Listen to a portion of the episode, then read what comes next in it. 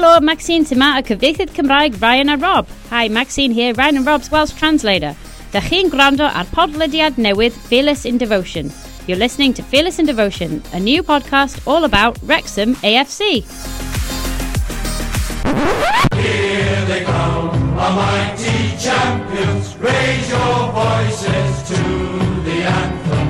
Marching line, a mighty army. Wrexham is See on all to Fearless in Devotion, the Wrexham AFC podcast, sponsored by the Fat Ball Bar and Restaurant. Uh, Post Dagenham and Redbridge, uh, very good win, back on track. Uh, Tim, what did you make of it? Yeah, it was very, very good. The first half, in particular, was was as good as we've been for a while, possibly eclipsing the Notts County um, performance, um, same 45. So, yeah, it was just really good. The only sort of obvious, criticism would be that we didn't make the possession and and the intent count. Really, should have been out of sight by half time. But you know, we got over the line. It was disciplined. Um, everybody put in a big shift. We overcome some other defensive injuries. So yeah, you can't really ask for much more. I mean, you know, the, the best teams grind out these these one 0 wins when they have to, and, and that's what we've done. So, you know, if we do that every week, then we'll take it. Liam's pulling some interesting faces uh, on this Zoom because I think he's looking after his child. So I'm, I'm going to ask you now. Uh, he's muted himself. I'm wondering whether there's going to be a screaming child in the background. Liam, what did you make of it? Might hear some uh, some yammering, but no crying, thankfully. Um, yeah, it was a superb game, and what a goal to to win it. Um, it the second it left his foot, it was right by us when when Mullins scored. But it's just a special special goal. You just knew it was going to hit the back of the net. Um, overall, it was really decent. Like Tim said, first half, second half were very different. First half, we played the ball on the floor quite a lot. Probably the best performance um, well, best 45 of the season. Um, then second half, I don't know what it was. They just seemed to bring their wide men into the game a lot more. Got quite a lot of joy down both flanks, and they probably missed three or four gilt edge chances. But I think you take that edgy one 0 win all day long. Yeah, and we've all seen the goal now, and the belter from Mullin, wasn't it? Absolutely, sort of stroked it home. I mean, there was a lot of despondency uh, after Tuesday people saying that the side was unbalanced, it's not good enough. Um, maybe another way to think of it is we've had a very tough start. We have played a lot of the top teams. We've played a lot of away games, um, and we're a team that is still gelling. So, really and truly, to wipe our nose out of this tough start with only one defeat probably isn't too bad. We've had a couple of nervy, grinding wins, but surely there's there's enough there that you think that this side is going to develop.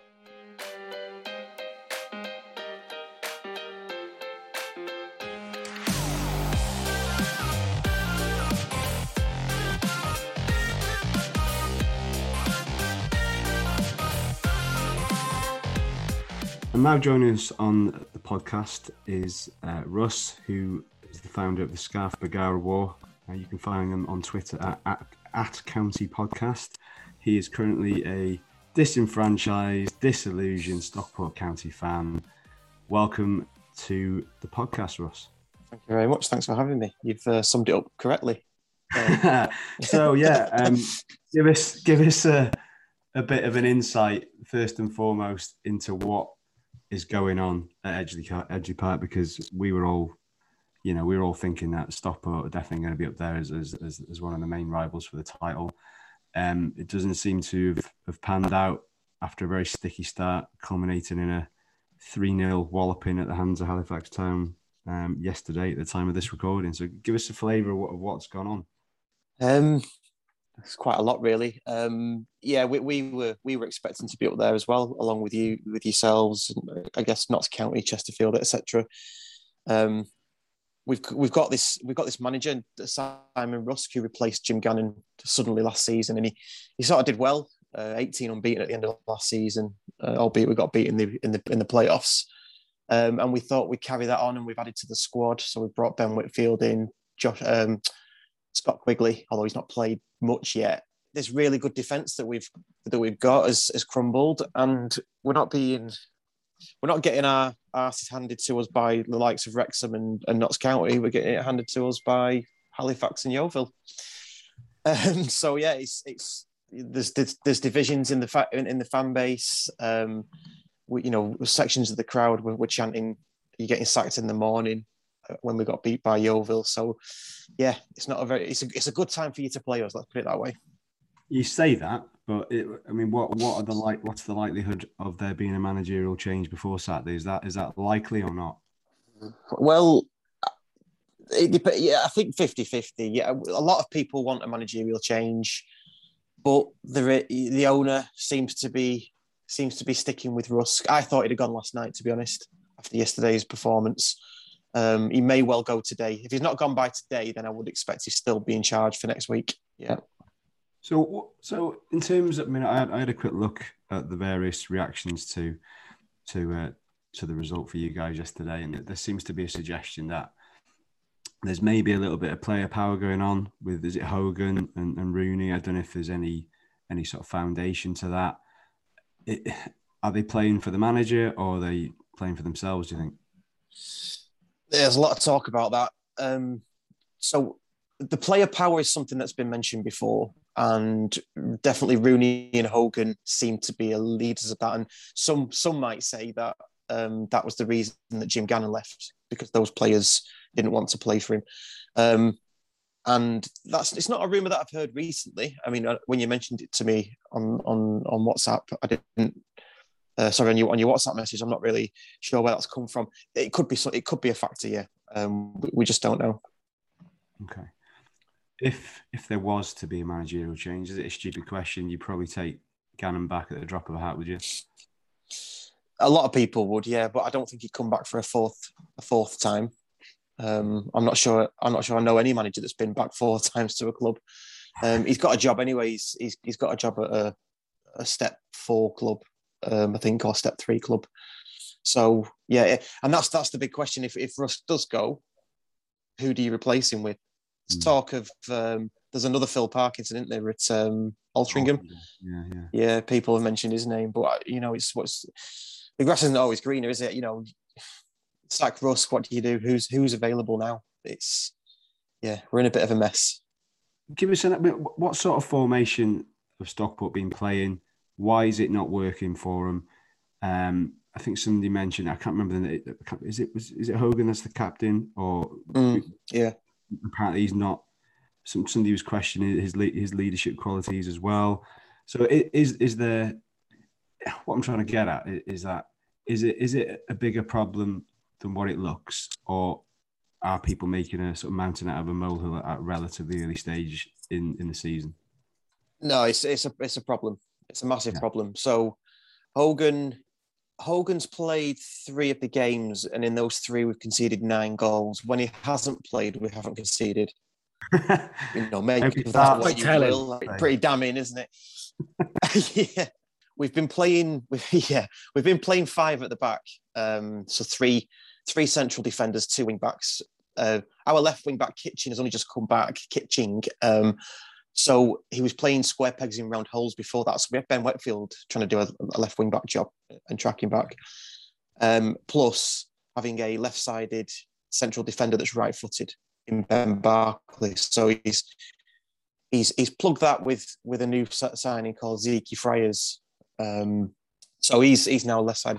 It's just I don't know. They just they look like eleven players that have never played together before. Um, and the squad's really strong. You know, really talented. You know, you've got Hogan, you've got Ash Palmer, uh, Ben Barclay from Accrington Stanley, Kitching, uh, Southam Hales. You know, he he he was instrumental in our win at, the racecourse last season, three 0 um, he, he's really good, but they, they're just not doing it. You know, Rooney in the middle. You can, you can. All these players are, are really well known and really talented, Yeah. um, but they just they just look like individuals, and, and there's no cohesion. It, it seems. Yesterday was just it was just horrible, and I'm sure you you you, you lads know as, as as you know as well as any. Um, going to Halifax and getting beat three 0 is just embarrassing it's just embarrassing. I mean, we've had we've had more embarrassing than that. You know, we've been beat by Alfreton seven one, and you know, Rushall Olympic have turned us over at Edgeley Park in the FA Cup. But it's just with the squad we've got, we should we, we just expect so so much more. Yeah, before I bring the rest of the lads in to, to ask a few questions, my, my kind of last one before I bring them in, you mentioned earlier on um, that there is a sort of disunite within the fan fan base. Is that purely because of of the manager? Some are still thinking giving a bit more time. Some are saying you got to get rid now, make the change before it's too late. Yeah, so there's there's probably three. It's probably split into three. There's there's a big section that don't forgive the club for sacking Jim Gannon in the first place. Because we were th- we when, when when he when he got sacked, we were third with three games in hand, um, and we were we were going on quite quite nicely. Um, and the and the reason for the sacking was cultural differences. Um, yeah, and there was no more explanation than that. Um, so there's that section. Then there's the section that you know trusting the process, trusting trusting Rusk. You know, give him give him time, give him maybe give him a bit more time. But that that section is becoming less and less now. Um, and then there's the third the, the third section, which is he needs to go. We need a new manager. This isn't working. Where do you sit in that? I'm I'm I'm kind of in the middle now with with with tr- I was I was at the start of the season trusting the process, give him time. We had we had four difficult games to start with, um, in Dagenham, Grimsby, Southend, and Boreham Wood. But since then we've lost to Yeovil and Halifax. So I'm just I'm thinking he needs to go. I was yeah I had to I had to put my phone down last night. That's the typical. As a Wrexham fan, this has got 1 0 Stockport written all over it, just so you're aware. Absolutely. Because what we do is we go to teams who uh, are on terrible runs and they turn us over. So I, I would I would be saying it's the best time to play Wrexham, judging by our past history. Russ, I have a burning question. Where are you? Because it looks brilliant. You've got all your shirts in the back. You've got scampy fries, and you've got um, and you've got spirits at the back. Yeah, I'm in. I'm in my my bar that's in my back garden. That's called the County Arms, um, and it's just it's just full of Stockport County stuff. For Um, and- clarity, Andy's not on about ghosts, he's on about the alcohol spirits, just so we know. We could all do with one of them, to be honest. Wow, that's That is a amazing. quali- bloody hell, that's quite big, isn't it? That's in your garden. yeah, yeah. What you do? Um, what what for a living? any, any any any jobs going? yeah, I'm involved with FanUp actually as it goes. No, no. Um, I'm, I'm, I work in IT. I work in IT, but yeah, this was already here when I when I when we bought. It was the selling point of the house, really. So it's uh, yeah, it's pretty good. Wicked. That's a good hideaway if it all goes wrong again on Saturday. Every weekend, every every Saturday, I'm in here, just just drowning my sorrows. Uh, most we, we know about most of them because half of them have played for us. But your key players, if you know, it's got to be Rooney, isn't it? Number one. yeah, I guess so. I mean, he's he seems to be the one that everybody knows about, you know, because because of who he is and who he's played for and things. But he's actually he's actually getting a lot of stick because he he slows the game down so much. Um, so there's a, a lot of the fan base, you know, are in are in that sort of mentality that, you know, we we, we seem to we play out from the back, and then as soon as it goes into the middle third, it, it sticks with Rooney and everything slows down. Um, and when you're playing wing backs, I mean, you'll know South Wales used to play for Wrexham as well, did he? Did he? No, no, I don't think he did. Mm. Oh, I've got that wrong then. I know he's Welsh. Um, not that that makes him play for Wrexham, but he's really fast. He's rapid, and you know everything seems to go through Rooney as, as sort of like the playmaker in the middle, and he just slows down. So it gives it gives everybody time to get back. So he's a key player. I mean, yeah, all the key players that we've got, like Madden, it's not scoring. Uh, Alex Reid scored 21 last season. He's got, I think he's got one one so far. He's just not doing it. He's, he's sort of really lightweight. They're just they're just not they're just not doing it for us. I was going to Yeah. ask you about Madden because obviously he came with quite a fanfare. He was sort of uh, last season's Mullin in many ways, but I can't really remember him getting on the score sheet. Has he? Has he actually netted for you yet? Not this season. Um, he has he has last he did last season at the, towards the end of last season. Yeah. Uh, so again, you know this marquee signing, six figures. What is he? I think he's the record goal scorer for League One. Um, Hmm. just just not doing it. To, to be fair to him, he's spending so much time coming deep to get the ball uh, to try and make things happen uh, that he's not in the right place at the right time when when, when we need him. Uh, um, and that's because the square pegs in the round holes. He's having to pick up a lot of slack um, in, in other areas. Um, so you, he'll play on Saturday, and you'll see him. You'll see him chasing down a lot and running down a lot. Um, but yeah, uh, we're still waiting for it to, to all click. Really. Yeah, so it's not a lack of effort. It's just maybe he needs a bit of a run to really ignite his county career. Yeah, It's definitely a county win. I'm, I'm absolutely going to put the house Hundred on it. percent. I don't know. Yeah. man. Des- Despite dis- despite all your troubles as well, I will say this. You know, even though, as you say, we're playing you at a good time, I still, I'd still take a draw. Stock put away. That's that's very solid. No matter the quality that's in that team, you know, someone like Rooney, a bit like Mullin with us, you know, can score a goal out of nothing. Um, you know, you could easily go one or two down without sort of, you know, in in the first sort of twenty minutes. So I, I would, I'd take, I'd take a point on Saturday. I think. yeah. I'm not. I'm. I'm not trying to lead you into a false sense of security. That you know what I'm telling you is, is the truth. I think. I think we would probably take a point. Um, uh, my my- my feeling before we played Maidenhead on Tuesday because we got we got thumped by Yeovil last Saturday at home three 0 um, then we, we managed to beat Maidenhead on, Tuesday. I mean, they, they went down to nine men in the end. Um, I was thinking, well, he, for, for the manager to stay, he's got to win at Maidenhead. He's got to win at Halifax and then get a point or, or better against Wrexham for him to stay in, to stay in, in the job.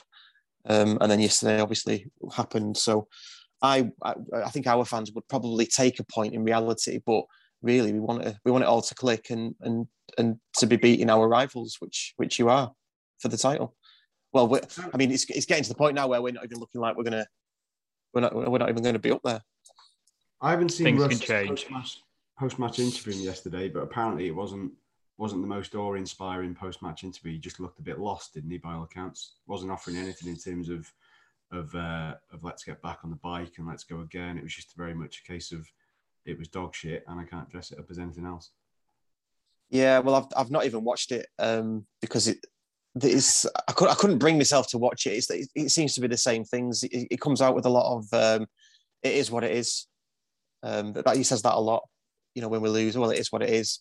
We're just going to have to get back, get back to the you know training and and trying to dress it and things like that. And it's just, yeah, I- he's not he's not very awe inspiring to, to the best of times, to be fair. Um, so yeah, I don't, I just don't know. I'm, you, you can probably feel, you can probably hear the um, the frustration in me because I'm, I'm, I- really don't know where we're going to go from here. I think I, personally, I wanted to, I want the manager to go and we get someone else in before you know today or this week. I want him to go today. The only thing that gives me pause for thought is that you know I'd say Stockport are probably a year ahead of us in sort of your project. Really, you know when you when you look at you know probably less high profile than we've done it uh, for obvious reasons, but similar project really signing quality players in on three year deals. You know Paddy Madden certainly made everyone sit up and take notice last year. Um, so I suppose it does show that you know these things can very much go wrong and you can get in a rut. Although obviously only only a few games in, there's plenty plenty of time for that to be turned around. And obviously, you guys can sign anyone anytime you want. So, which we can't. we, we do have that over here. Yeah, I mean, you're right. You, we, are 12 months in front of you, and we've we've spoken about that on our podcast actually. That that you know, for, for where we should be, uh, and I said I said this pre-season that I thought we'd we'd be ahead of you of, of, of you lads because of because of that year extra. Um, and in terms of what, what has actually happened at the club, there's there's loads going on off the, off the field. You know, the, the the ground's been done up. There's a massive new scoreboard. Um, everything's everything's been done up inside the ground. We've got you know a nice new technical area. It- it- it's all looking really good, and you know plans to have a twenty-two thousand seater. You know he announced that Hmm. um, a few weeks ago. So all that off the pitch. You know we've got a, we've got a championship grade um, training facility, training ground. Hmm. Um, so it's all really good. It's just it's just on the pitch on that on that on that green bit in the middle uh, Hmm. where it has to work. It's not working. Yeah. Um, and we, we thought we'd be ahead of, of you lads. We thought we'd be ahead of Notts County, Chesterfield. Yeah, it's, it's just not. It, fe- it feels like we've actually gone backwards. Ross, Um, just for just for the layman, where have you got your money from? I think So- it's quite obvious where we've got ours from, but I, I, I, yeah. yeah, so we, we, we've we've done it a bit more, a bit quieter than you, haven't we? Um, yeah, so our, our money's come from a, a chap called Mark Stott, who's a, who's a Stockport businessman, um, and he's I've heard two figures. I've heard 500 and 800 million is is what he's worth. Um, his ambition is to um, have a championship team within seven years, although that's six years now. So you can see how laughable that's starting to look. and um, and to have facilities within the borough that serve the borough and uh, sort of copy a Brentford and Brighton model where you bring talent, you, we sweep up the talent that City and United don't don't get or that fall out of their academies, their systems. And we we we, we build on that and, and sell that on for like, like Brentford and like Brentford and Brighton are doing. You know, I mean, that sounds good, but has he ever been in a romantic comedy with Sandra Bullock? no, no, he hasn't. No. Sorry. Not yet. Yeah. They sound like they sound like yeah, not yet. Yeah, they sound like very um similar projects, really, don't they? In that regard, it's just the just philanthropic people, perhaps, uh, but just different backgrounds. So, as you say, it's um as we know, it's a competitive league, and it's just getting even more competitive. But um, there we go. Uh, before you go, Russ, why don't you just give us um your prediction for Saturday? Uh, we always do this at the end of the podcast, so you'll hear ours on the podcast. Uh, okay, I'm gonna say I'm gonna go for a one-all draw, and that's being optimistic. Russ, this is your opportunity. Plug your pod and tell the listeners because it's giving them 48 hours advance notice of what we're doing on Wednesday. So if you want to give them a bit of an idea that we're kind of slightly doing this again on Wednesday, just give give the listeners a bit of an insight into into what the plan is for that. So yeah, so we we have a podcast. It's called the Scarf Bergara Wore, um, and that goes out every Wednesday live at seven o'clock. So I believe one or a couple of you guys are going to join us on there for 15, 10, 15 minutes as guests, and we'll we'll chat about all things from our perspective, um, and we can get the insight on your on, on what, what what we're going to expect from you guys on Saturday. And that'll be live. There's no hiding place. There's no editing in different results or different predictions. It's just it is what it is. And you might have Yeah, a different manager by then. we we might do thing yeah fast paced world of football yeah we might have a we might have a different manager it goes live on youtube twitter and facebook all at the same time so um yeah no hiding place and then it's available as a podcast on thursday Cool. We'll we'll we'll plug that on the on the various bits. We'll plug it on Twitter and stuff. Um, Okay, just in terms of the name of the podcast, it's obviously about the old boss Danny Bergara. yeah Remind me, was he was he a constant sc- scarf wearer? I can't remember.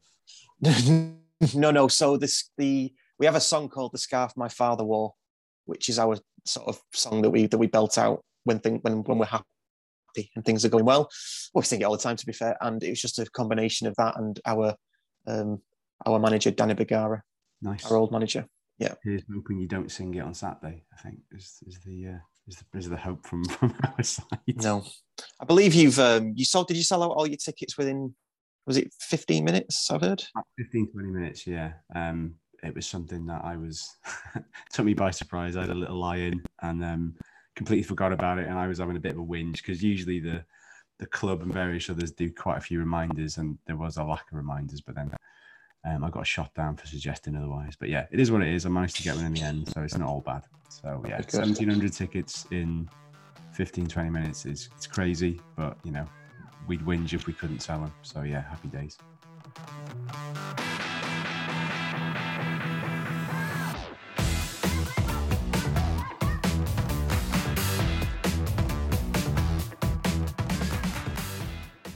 Right. After two separate spells and a long stint as assistant manager, there's stalwarts, and then there's Kevin Russell. He played 282 times for Wrexham, scoring 60 goals, including a famous thunder bastard against West Ham in one of Flynn, Flinney's painted cup runs.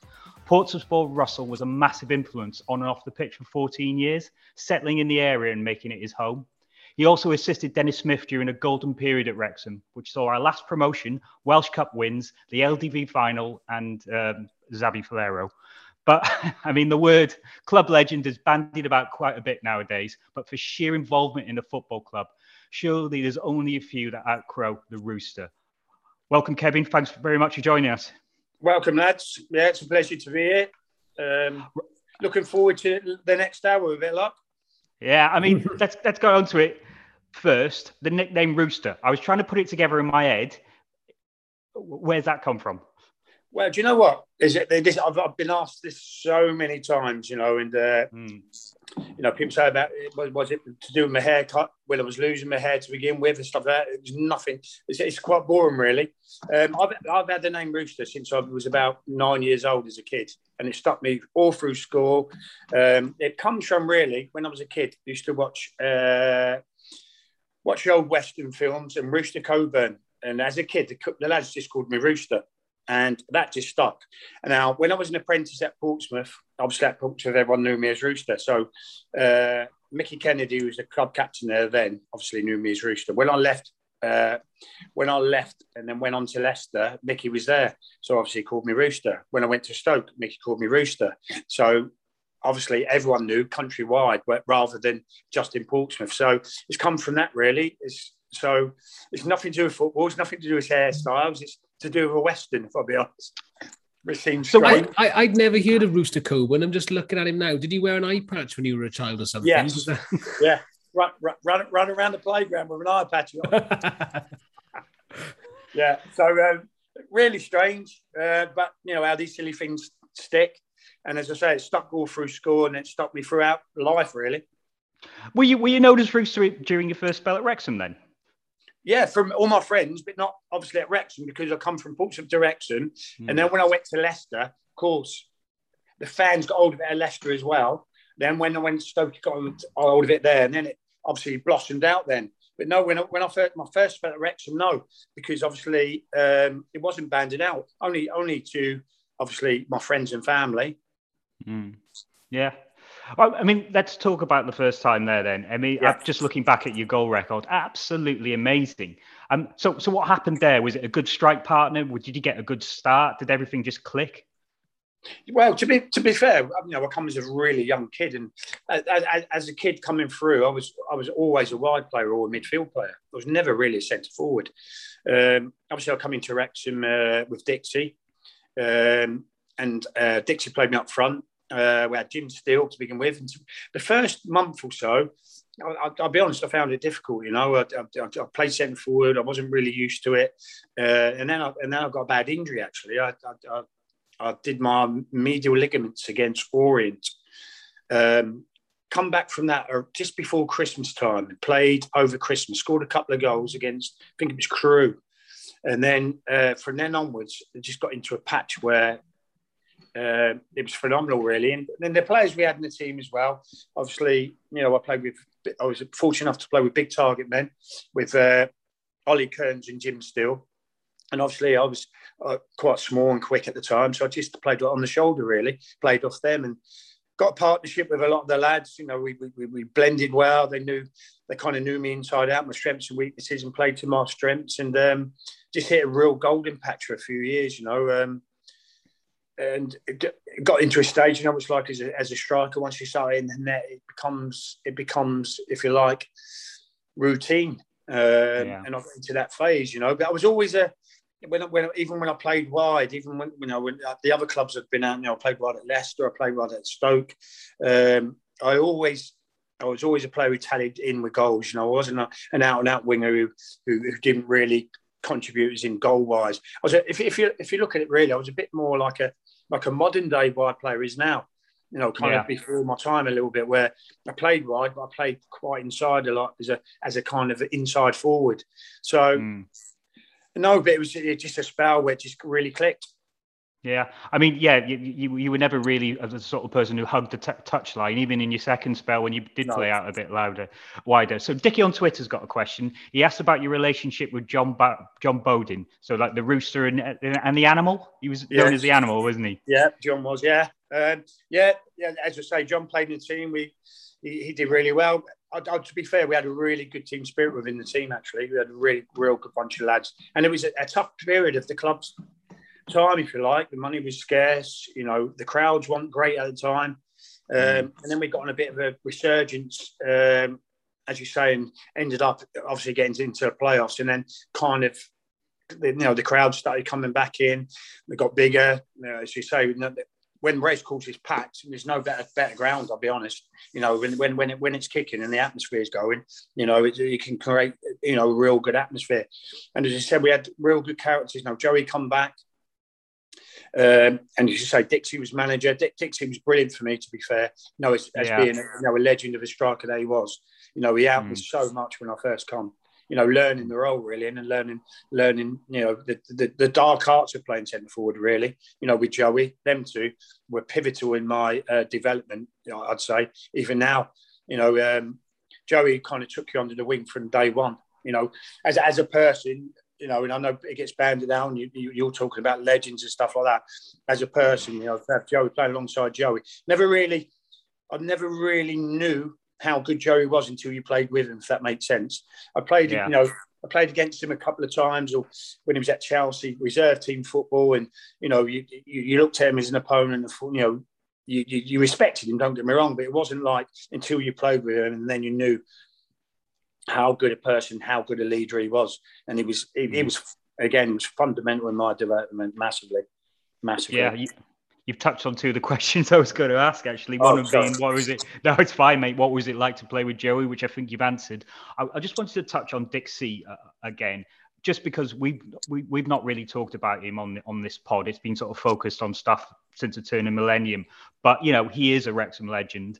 Um, what was he like as a as a man manager, a motivator? Did he have his quirks? You mean he says that you you've already said he you passed on a lot to you. Was tough. He was tough. Um, Mm. You know, he, he, he- you know, he joined in training. He, he, he you know, his leaders, even in training, he, he hated losing. You know, he'd, he'd be like a man possessed. You know, and, and, and a lot of the traits he, he, he, he, he brought to the lads, you know, instilled in me quite a lot throughout my career, really. Um, even off the, you know, that that some of the some of the some of the runs, if we were midweek, I'm sure Joey and that tell were absolutely brutal. You know, he'd take us up Crow's Castle, make us run up and down Oh. that. You know, you know some of the stuff. But Yeah. it kind of, as a kid, he, he, he kind of, he kind of molded you, if that makes sense.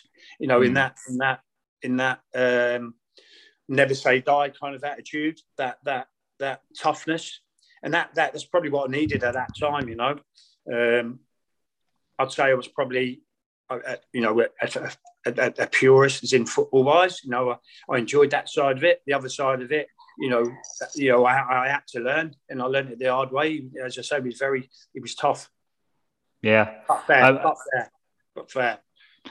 Do you think it was a bit harsh when he when he when he got sacked?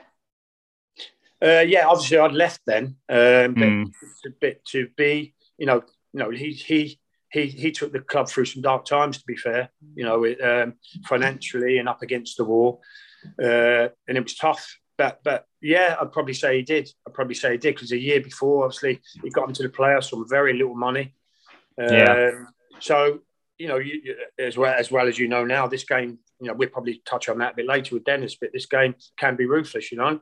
And Mm. you know, sometimes decisions have to be made that sometimes they're not not right or work out that they're not right, but you know, people have to make them, you know. Yeah. I mean, Richie Barker's got a question. Um, he asked, in your first spell, would you have stayed if we'd have beaten Orient in the playoffs, or was the move to Leicester sort of already done and dusted? The move wasn't done and dusted. Um, I, I would have moved. I would have moved, but if I'll be honest, I was at that stage in my career. I was very ambitious. Um, is I Mm. wanted to play at the highest level I could play. And that was all. That was all I was thinking about. And when I first come to Wrexham, you know, I, I did state that straight away. I, I was using it as a stepping stone. I know I wanted. I wanted to prove myself at that level. I know I was a Portsmouth fan through and through when I left. You know, that, and when I left, that was a real wrench to me. To be fair, got promoted to the first division. You know, I played about seven or eight games. Got a taste of like, if you like, the championship then. But you know, speaking to a few people, I knew I needed to bounce back down to maybe bounce forward. Now, even so, you know, I took a big gamble even at that age. You know, it could have turned out terribly, but I believed in my own ability. So, so to answer the, the question honestly, no, I would have left, but no, the deal wasn't done. Um, the deal was obviously I I found out about the deal halfway through the summer. I'll be honest, after Right. after the club final. So, but no, I would have. I did have in my head that I, that I was going to try and move. I wanted to move. Um, I wanted to, as you say, same as anyone really. It wasn't, you know, if you go back to then, it wasn't about the money. People, players aren't getting paid money, what they get now. Mm. It was all about trying to play at the highest level you can and try and prove yourself at the highest level you could. Yeah. Um, on to Flynn. And now I imagine you probably played with him more than you did he, you know, he managed you. But could you always tell back then he was going to be a gaffer? Yeah, he was very thoughtful. Very um, again, you know, I was very fortunate. The team I played in with with with Joey and Brian um, to to play in really as a young lad. You know, they they always took me under the arm. They were always uh, giving me advice, always giving me pointers. He's very thoughtful, even then, Brian, forward thinking. Um, so, I, you know, he didn't really he didn't really come out and say he wanted to be a manager, but you could tell he, he had that that that that thoughtfulness about him where you, you could see him stepping into that role. Definitely. Yeah. And is Kevin Reeves the nicest man in football? Yes, without doubt. Without doubt. Yes. Yes. I can't ever remember him ever giving anyone a bollocking, I'll be honest. Um, Oh. He did it in his own little way. He was soft, soft. He was fair. Um, Mm. But he had a way of um, of telling you and giving you a bollocking, but doing it the nicest way ever possible. Yeah. If that makes He's not angry. He's not angry. He's just disappointed. Yes. And you don't Yeah. want to disappoint him. he's a gentleman. He's a, he's a, he's a, he's a lovely fella. You know, you know, he's, you know, you can sit down with him, great conversation, very intellectual, is in the real good knowledge of the game, as you say, played at a really high level.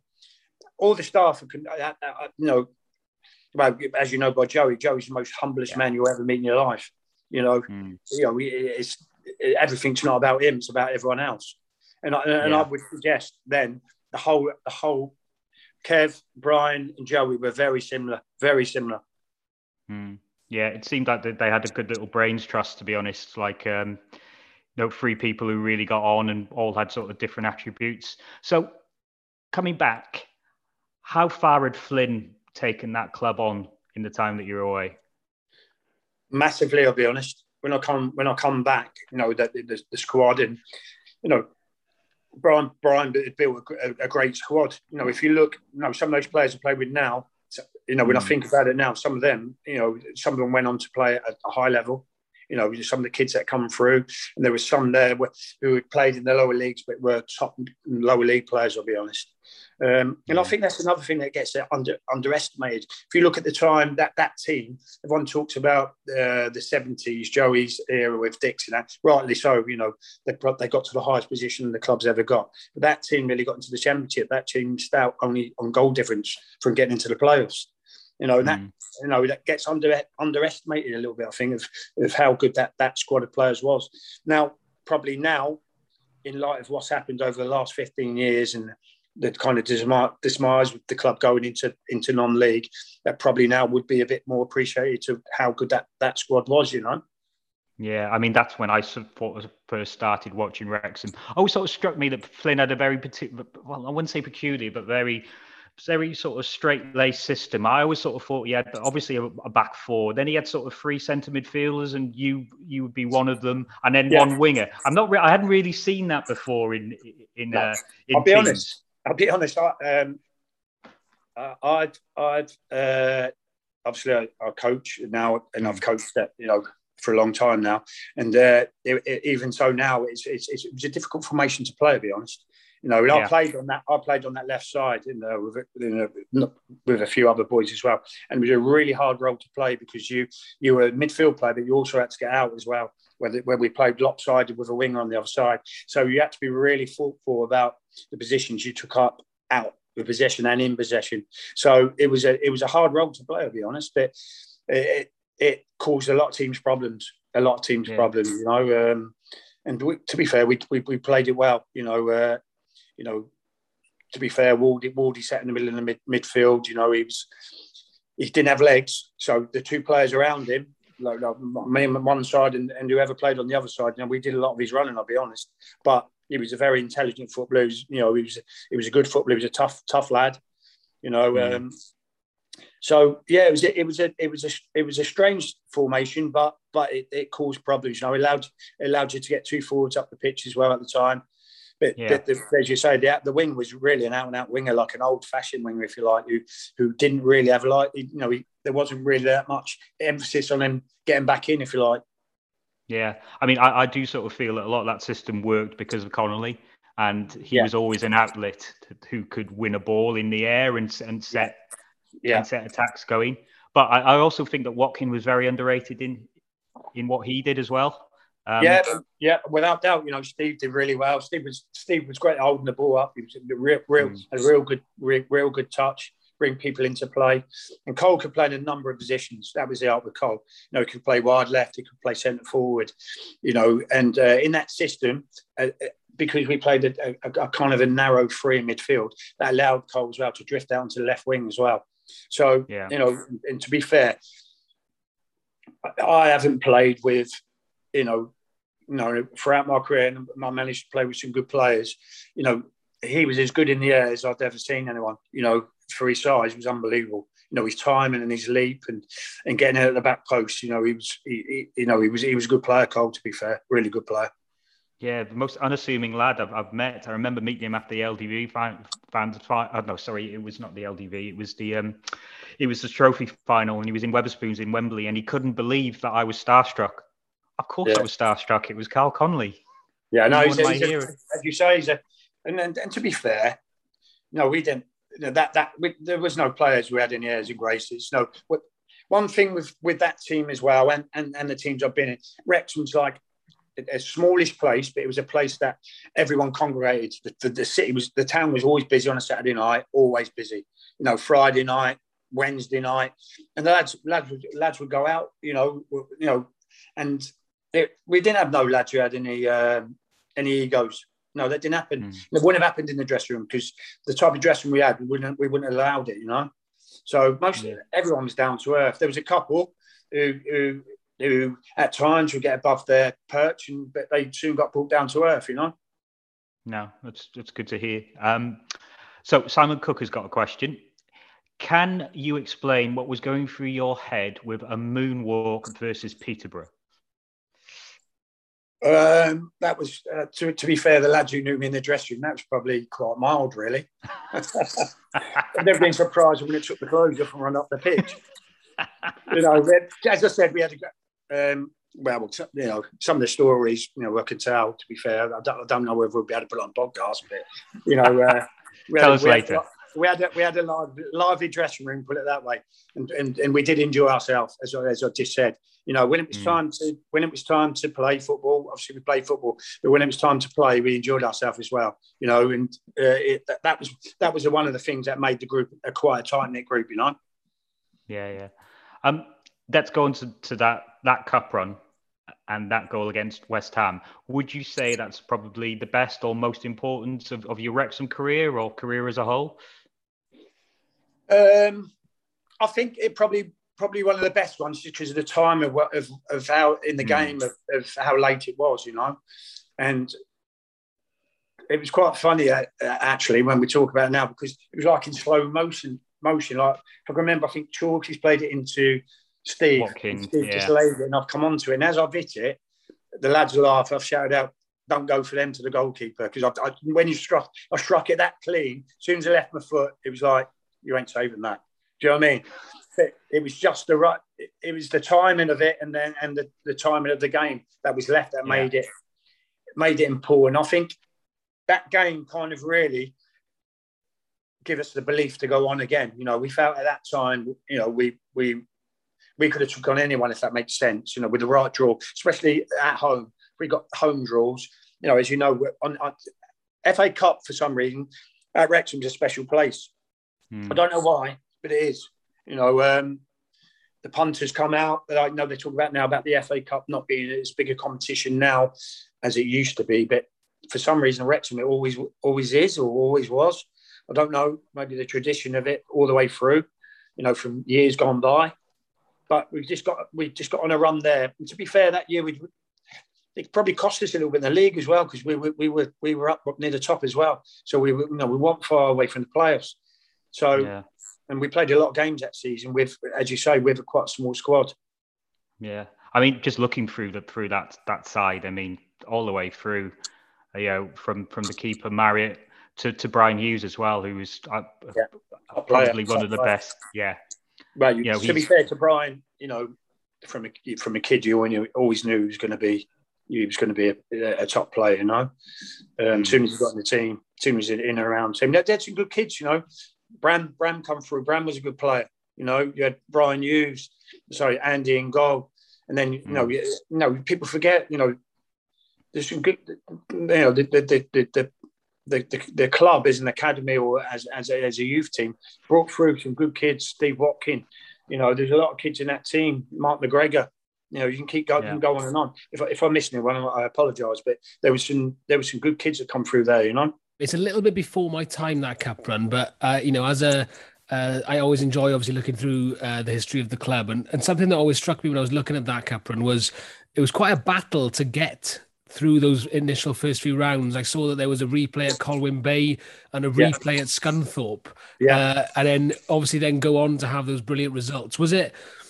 You know, w- was it just a team that was sort of building in strength? And I suppose is that just just shows how m- important momentum can be, like in a cup run. I suppose. I- think that what you've just said then it was momentum. We kind of got some momentum going, you know. As you, as you say, we struggled in the early rounds, um, and then, as you say, I think the, the West Ham game was a catalyst. Really, I think you know the belief come then, um, and then to be fair, going to Peterborough was a big one as well because I, I, I think they felt that, no, we'll win this. No, and, what, that and and to be fair, that that night, I'll be honest, going to Peterborough is a, a Tuesday night midweek game because I think we played Tuesday. Because we got the, the first game West Ham. There was fog, so the game got cancelled. Yeah, I No, remember that. the replay got cancelled. So we went went to the replay and uh, it got cancelled on the night. So we had to play West Ham on the Saturday, but it was a, a, a draw behind, if that makes sense. No, we, it was probably the first, the fourth round, but we were still playing the third round. So we got through anyway. I think Peterborough thought uh, we'll win this. Of course, it was a fourth round. Then we played Peterborough. I, I, I can remember it was a Tuesday night. It's a long way to Peterborough. You know, it is a long way, and we packed it, filled all the way beyond our goal, all the way down the side. And uh, to be fair, the, pitch wasn't great. It was muddy. It was horrible. But as you say, the belief, I think we just got some momentum going and, and, and, and we just kept on, you know? I mean, going forward in that cup run, you seem quite forthright in the uh, on the pitch and uh, probably in the dressing dressing room. Did you grab Deryn Brace and Andy Marriott and say, "What the fucking hell are you two doing?" Do you know what? Wait. Before coming here, I was thinking about that, you know, in, in, in that, you know, for how good the cup run was, Hmm. that was the most disappointing game, I think, I'll, be- I'll be honest, in my whole career, was to get Mm. beat in that way. Now, for me, it was going to be a draw. It was a shit game, right? Hmm. The pitch was awful. It was, it was just, no, everyone counted each other out. It was just a real horrible game. And then to get beat by such a shit goal, you know, and they probably them two probably have nightmares about it now, you know. But Yeah. but um, yeah, I, I would I would go as far as to say that was probably the most disappointing game I've ever played in. You know, for the I- for how well we've done to go out like that. Yeah, I mean, did you? Was there any criticism of him in after, or was it just put down to a, a football incident No, and no, could happen no, to anyone? I can't remember everyone even mentioning it. I'll be honest. Um, like we were so disappointed. We got on the bus. No one really spoke about it. You know, to be fair, we had a strong dressing room then. People would dig each other out. To be honest, you know, um, you know, there was there was a lot of voices in there, strong opinions. You know, a lot of if you would like, if you would call men's men. You know, there was no one was was was was afraid to have an opinion. But uh, no, there was no, no no. I think everyone was just, if you like, dumbstruck and and just shocked by by it. I'll be honest, and so disappointed. But you know, such is life. You know. I mean, it, you can always sort of say what, what could have happened, but what could have happened? What could you, what could you you have done to, to Middlesbrough in, in, in that semi final? You know, um, the way you played, the players you had. Do you think you could have you could have given them as good a game as Chesterfield, maybe even better? Yeah, without doubt. No, we- without doubt, we were a better team in Chesterfield. We had better players in Chesterfield, man to man, without doubt. So, yeah, I often thought I've often asked my question, myself that question many a time. But as, as, you said, you know, but I'm a big believer in you have to look forward. You know, you know, uh, things happen; they happen for a reason. You know, that that in a good way that that gives you a bit of adversity. You know, dealing with disappointment. So that's part of the game. So sometimes you have to kick on and and and which you try to get out of your head and move on again. So, but no, I, I, no, I think we would have given them a game without doubt. We, we, we seem to strive on the big platform, you know. Then you know, we, you know, the bigger the game was, the you know the lads come to the table, you know. So um, it was disappointing.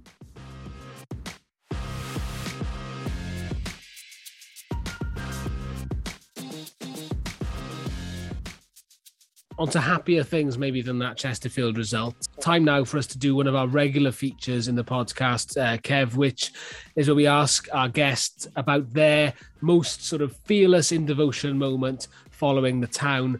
Uh, not following the town in your case, it would be playing for the town. Yeah. Um, is there anything that jumps to mind? It's it's a moment that made you most proud or most passionate. It's whatever you want to be, but w- whatever um, Mi- comes to Mine mind. was, without doubt, because considering the situation we're in and the adversity we we're putting up with at the time when the club was going into administration was winning the LDV. You know, I think I I know they've. I think it's the only trophy, like major trophy. I know it's like for the lower leagues, but the club's ever won. You know, and to and to win that um, in the situation we were in, you know, it was. And, and again, saying and again, that team we had some really good players, by the way. You know, and if we wouldn't have had that, if we wouldn't have gone into that administration and started losing the players that we did, I, I, felt we had a real chance of doing something with that squad. You know, we had some real good players, and so that that was a, that was a really proud moment for me because I think if that that wouldn't happen, that LDV, the club maybe have gone under. You know, because the finances, you know, that that that that the finances from that competition, without doubt, held the club together. Without doubt. We had one of them on last week, Andy Holt. Yeah. Uh, he's a character, he's a character yeah. isn't he?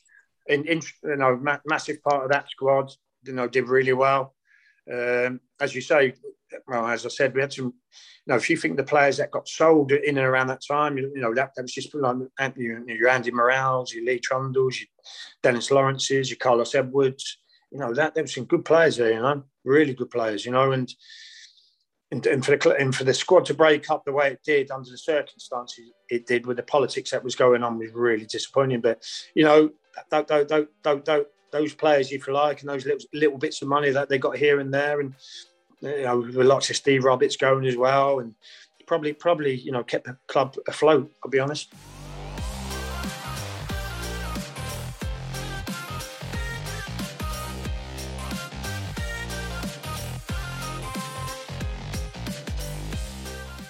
Thanks again to Kevin Russell, Rooster, for his time. And the second part of that uh, interview, where Rooster talks more about his managerial career and his uh, coaching career, will be coming up in a few weeks' time. We'll we'll we'll hold that one back for you.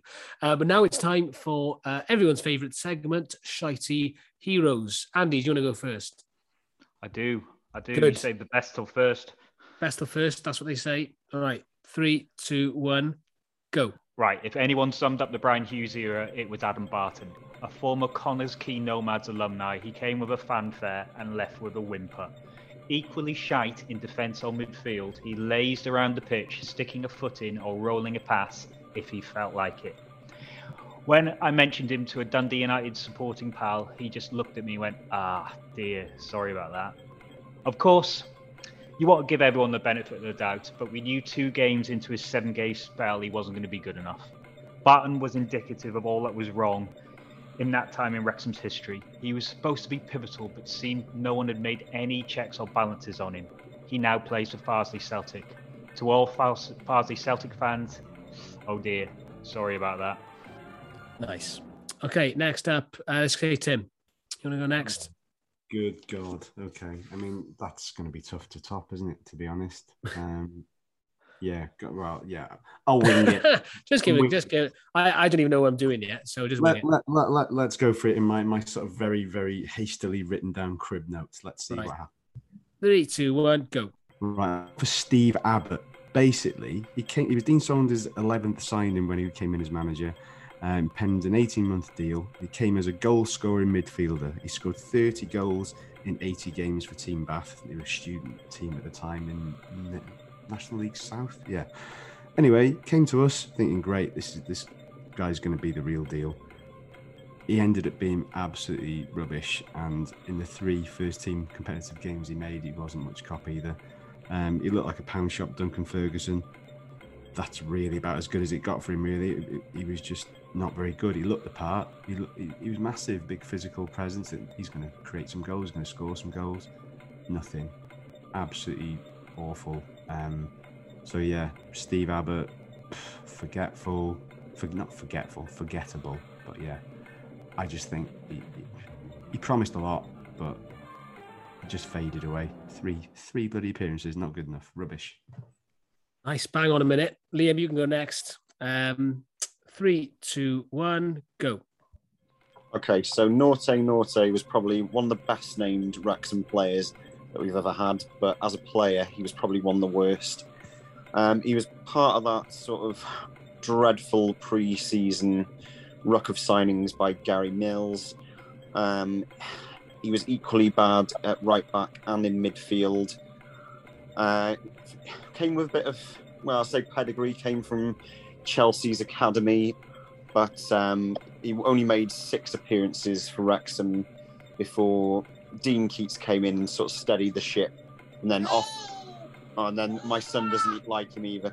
Um, and then off he went to to Solihull Moors on loan. So yeah, Nortei Nortey, amazing name, but not a great player. I'll go next then. Um, three, two, one. I'm going to go for, I'm struggling here, but I'm going to go for Sam Aiston. I feel quite bad because there was a player there, but he was a proper journeyman. Um, I've just got his Wikipedia up. I don't know why he stood out in my mind. Again, physical player. Um, you know, probably should have done better than he did. He played a couple of times in the old second division for Stoke City, uh, but played mainly, actually played in the first division earlier in his career when he was a youngster. Um, but yeah, mainly League One, then dropped down from League One to oh no, he was at Burton first, but he'd had a very quick fall from grace from Tranmere Rovers and Northampton in League One to join us under Brian Little. Um, I just remember he played a bit like a rugby player. He'd always hand people off, um, which I did quite like, but you know probably was just one of the many players we had coming in in that revolving door period of 2008 2009 and um, yeah sam aiston is my nomination Sam Aiston just used to run across the pitch, didn't he? He used to take the ball from the from the left back and run and stand next to the right back. could create some space sometimes but never did I'm convinced Nortei Nortey was a defender as well because I, I, I was convinced. he I was- think Andy can vouch for me here that he has played midfield for us, hasn't he? I can remember that. I can remember him playing midfield. It's like a horrible, horrible nightmare. Right, come on then. Let's get this wrapped up. I think that, that- personally, I think there's only one winner. Um, but what's everybody thinking?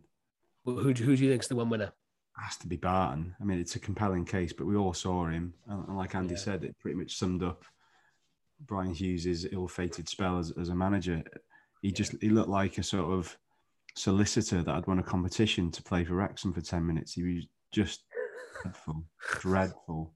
Um, yeah, I, I I don't even know what the thinking was behind that awful, awful signing.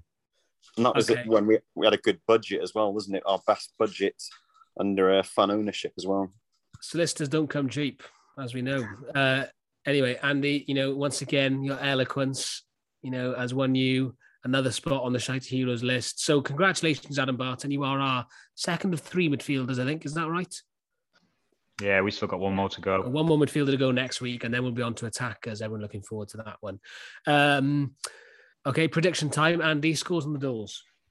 Well, it's great news for me and Reese. Um, we both went for a 1 0 defeat at Grimsby. So we were both cheering at the end of that horrid 90 minutes. Uh, no one got it right against uh, Dag- Dagenham and Redbridge. Um, everyone went for either a Dagenham win or a draw. So your lack of faith is uh, showing. But yeah, me and Reese both got five points. That puts. That's put. Oh well, I was on zero, so now I'm on five. So hopefully, I won't be wearing a Chester shirt at the end of the season. points. Yeah, five Wait, points for getting the score completely, completely right. You didn't get the score completely right, did you? Yeah, they lost. We lost 3 1, you donut. Oh yeah, okay. what are you doing? All right. Sorry, I'm really distracted at the moment. Do you want to do that again? There's stitch up going on here. Fucking hell. No, it's not a stitch up. I just need to let's just get this done. No, we're not doing it again. You, you, you, you sound like a no. That's fine. We'll carry on. Just shows the amateur operation that this is. Um, right. So, and me and Andy got the results right, but not the score. Correct. Um, yeah, whatever. so we've got two points each. So what's the scores and the doors? I've got two points. You've got six points. Tim's got 15 and Liam's got nine. Ooh, yeah, boy. Cool. All right. Brilliant. Okay. What are we going to predict this week? Just the one game, isn't it? Just the Stockport game. Yeah. Yeah. All right. Andy, why don't you I'll- go first? I'm going to go first, and I think it is going to be a two-all draw because we love drawing two-all away from home. Good point. Um, I'm going to go with a one-all draw, same as Russ from the Stockport podcast. Nice. I'm going to go 2 0 Wrexham because I just think we owe them one. And I think the defence is starting to get a bit, of an understanding together now. Leighton's on, on top form. So, yeah, I'll go 2 0 Wrexham. Uh, Mullin double. Can I just thank everyone who took the piss out my uh, Chester shirt before Saturday's match? That was really appreciated. Um, I'm going to go for 2 1 Wrexham. From what's, what's been told, we've had a pretty bleak picture painted. It could all go tits up for us. But uh, yeah, I'll go for optimistic. Two on Wrexham. Nice, a nice little, uh, nice little variety there. Uh, but that's all for this week. Um, thank you very much for listening once again, and we'll uh, see you all next week. I've had a mare. Thank you.